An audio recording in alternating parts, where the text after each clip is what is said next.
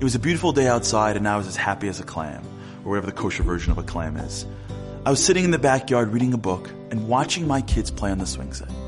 At one point, I looked up and I saw my son showing his sisters his newfound skills in the monkey bars. He said, girls, watch this. He jumped on the monkey bars and glided across to the other side. As he came down, one of my daughters said, I can do that too. And I'm thinking, you go girl. She climbed up on the bar, she swung her body, and one by one got across. Now my other daughter, feeling some sibling pressure, said, I can do that too. She climbs on the bars, jumps on the first one, and after a second screams, Daddy, Daddy! Remember those monkey bars? Yeah, that's the moment of truth. When you jump and your arms are burning and it's a long way down.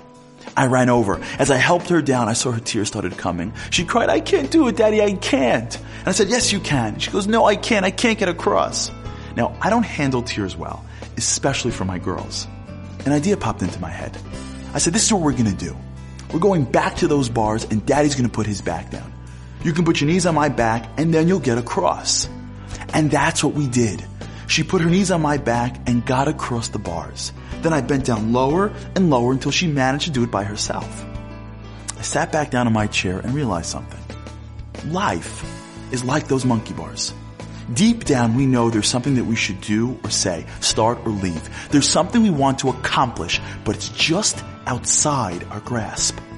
It requires us to take a jump off the step we're on. It requires us to take a risk, a leap, a jump to that first bar.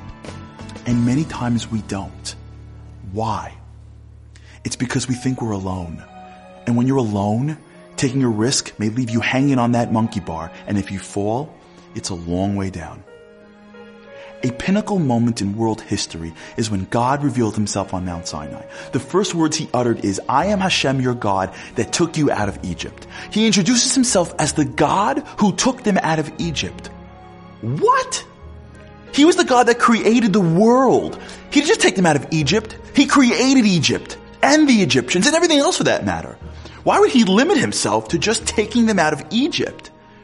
You see, he wasn't limiting himself. It's because he wanted to show the full extent of who he was. Of course he created the world and had the power over everything. But had he gone with that description, they may have thought that he was above it all. He was too holy and too lofty to bother himself with the mundane activities of humans. He's not going to lower himself to save a small nation of slaves. God says, I took you out. I'm involved in your life. I didn't just create you, I'm with you. I'm your dad. I care about you. I worry about you. I was the one that came running when you were hanging on the monkey bars of Egypt and screamed daddy. You see, we don't jump on those bars because we think we're alone. Alone to deal with the challenges of our lives, alone to deal with our fears and our failures. But that's not true. We are never alone. I took you out of Egypt is God's testimony that even in the worst of circumstances, you are never alone. What we don't realize is that our Father is underneath us saying, ride my back, trust in me, rely on me, tap into the godliness inside you with me. I will help you get across.